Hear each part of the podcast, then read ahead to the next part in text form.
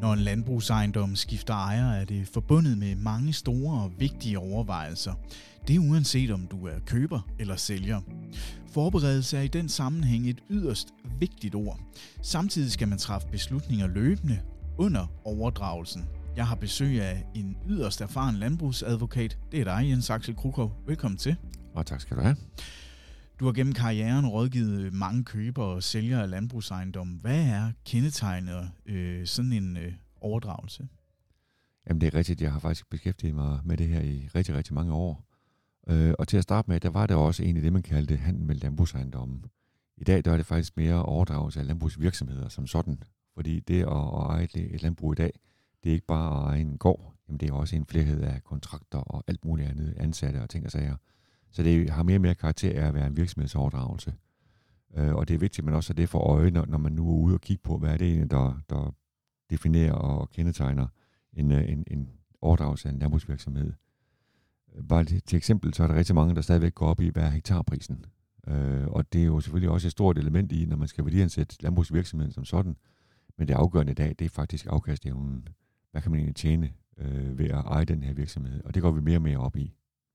Så det er mere en helhedsbetragtning, det er blevet i, i dag, og dermed også er der også nogle skærpede krav, både til sælger øh, og også til køber, for at være klar til sådan en overdragelse af virksomheden. Men så øh, går vi over til at kalde det for en øh, virksomhedsoverdragelse i stedet for. Hvad skal man som øh, køber eller sælger igennem, før den her overdragelse den er en øh, realitet? Jamen, øh, den aller, aller vigtigste ting, man skal gøre, det er at være ordentligt forberedt og være ordentligt klar til det her. Øh, tager vi nu og kigger på det fra, fra sælgerens side først, jamen så skal man jo prøve at kigge på den virksomhed, jeg nu har. Hvordan får jeg mest muligt ud af den, hvis den skal sælges i, i frihandel?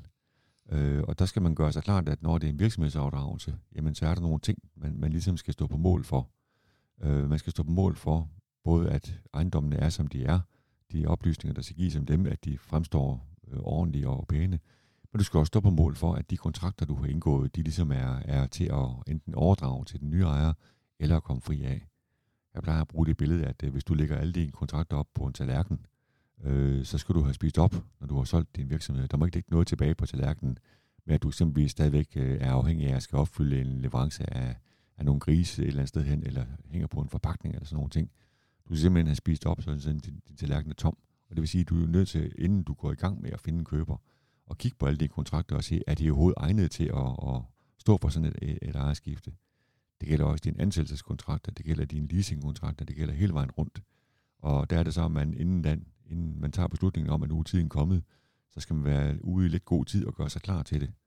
Øhm, er man ikke det som sælger, så oplever jeg, at øh, køber slår ned på det med det samme. Det kan også være, at der måske ikke er en ajourført produktionstilladelse til den produktion, du nu har. Jamen så vil køberen jo kigge på sælger i forhandlingssituationen og sige, jamen hvorfor skal du så have så meget for din virksomhed? Når nu den hviler på, et det ikke helt dokumenteret lovligt grundlag. Og i stedet for at opleve det ved forhandlingsbordet, så er det altså bedre at holde en general på, kan man sige, i vores øjne inden, og så ligesom øh, gøre sig klar til det. Og så har man det også som bonus, som sælger den glæde og færdes i en virksomhed, der er veldrevet, indtil den bliver solgt. Og så kan man så vende diskussionen i 180 grader og sige, at det er sådan set også det, køberen skal, skal undersøge med nogle enkelte tilføjelser. Fordi hvis køberen i forvejen er etableret, så skal man kigge på, er det her nu den rigtige investering, og gå og købe netop den her øh, landbrugsvirksomhed. Og der synes jeg i hvert fald, at det gode råd må være til en køber, at man skal have kontrol over nærområdet, og så skal man have nogle driftøkonomiske øh, forudsætninger, der ligesom skal passe ind i, hvorfor køber jeg lige netop den virksomhed her, frem for at købe den virksomhed, der ligger to kilometer længere væk. Jeg bliver sådan helt øh, svedt, fordi jeg synes, øh, det lyder som en øh, meget kompliceret proces. Hvordan sikrer jeg mig, at øh, sådan en handel den bliver en succes så?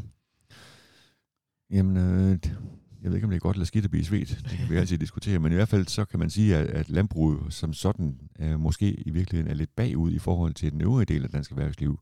Fordi det her er helt almindeligt og helt sædvanligt, når vi i øvrigt drager, øh, laver overdragelse af, af virksomheder. Så man, man er ikke ude, kan man sige, at opdyrke nyt land. Det, det er kendt øh, grund, man, man går på, og dermed er det heller ikke kompliceret for den, der ved, hvad man skal kigge efter. Det kan være kompliceret selv at styre, og det kan være kompliceret selv at få overblik over det. Og al den der dataindsamling med at få samlet alting sammen, det er der, man kan bruge sådan en som mig, der hjælper med ligesom at, at gøre tingene klar, inden det rammer, inden det rammer markedet og får sat en pris selv øh, på, på, på sig, hvad det skal koste den virksomhed her. Så det vi hjælper tit og ofte med, det er jo at gennemgå jamen, de her produktionsgrundlag. Og der har man sådan et udtryk, der stammer fra øh, USA, der hedder en due diligence, og det er egentlig bare en, en, grundig, øh, om, en grundig undersøgelse, man laver på forhånd. Og det kan man jo så også lave på vegne af en sælger, så man ligesom ved, hvad det er for et stormvær, man måske kommer ud i, øh, når man engang skal, skal sidde over for, for en køber. Man skal huske, at alle de ting, der er undersøgt på forhånd, det gør, at forhandlingerne bliver nemmere, og man sidder rigtigt ved forhandlingsbordet. Og så skal man også huske, at øh, når man endelig så underskriver, den dag skal gerne være en festdag, der skal man ikke sidde og skule til hinanden. Øh, det gør man jo undervejs i forhandlingerne. På hjemmesiden stormadvokatfirma.dk, der kan du læse meget mere om handel med landbrugsejendomme, og det som Jens han siger, det jo i virkeligheden er landbrugsvirksomheder.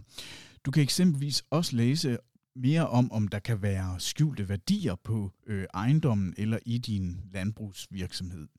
Står du over for en handel, om du er køber eller sælger, så tag fat i Jens og hør, hvad han kan gøre for dig og det forløb, du skal igennem. Hans kontaktinformationer finder du på os på hjemmesiden.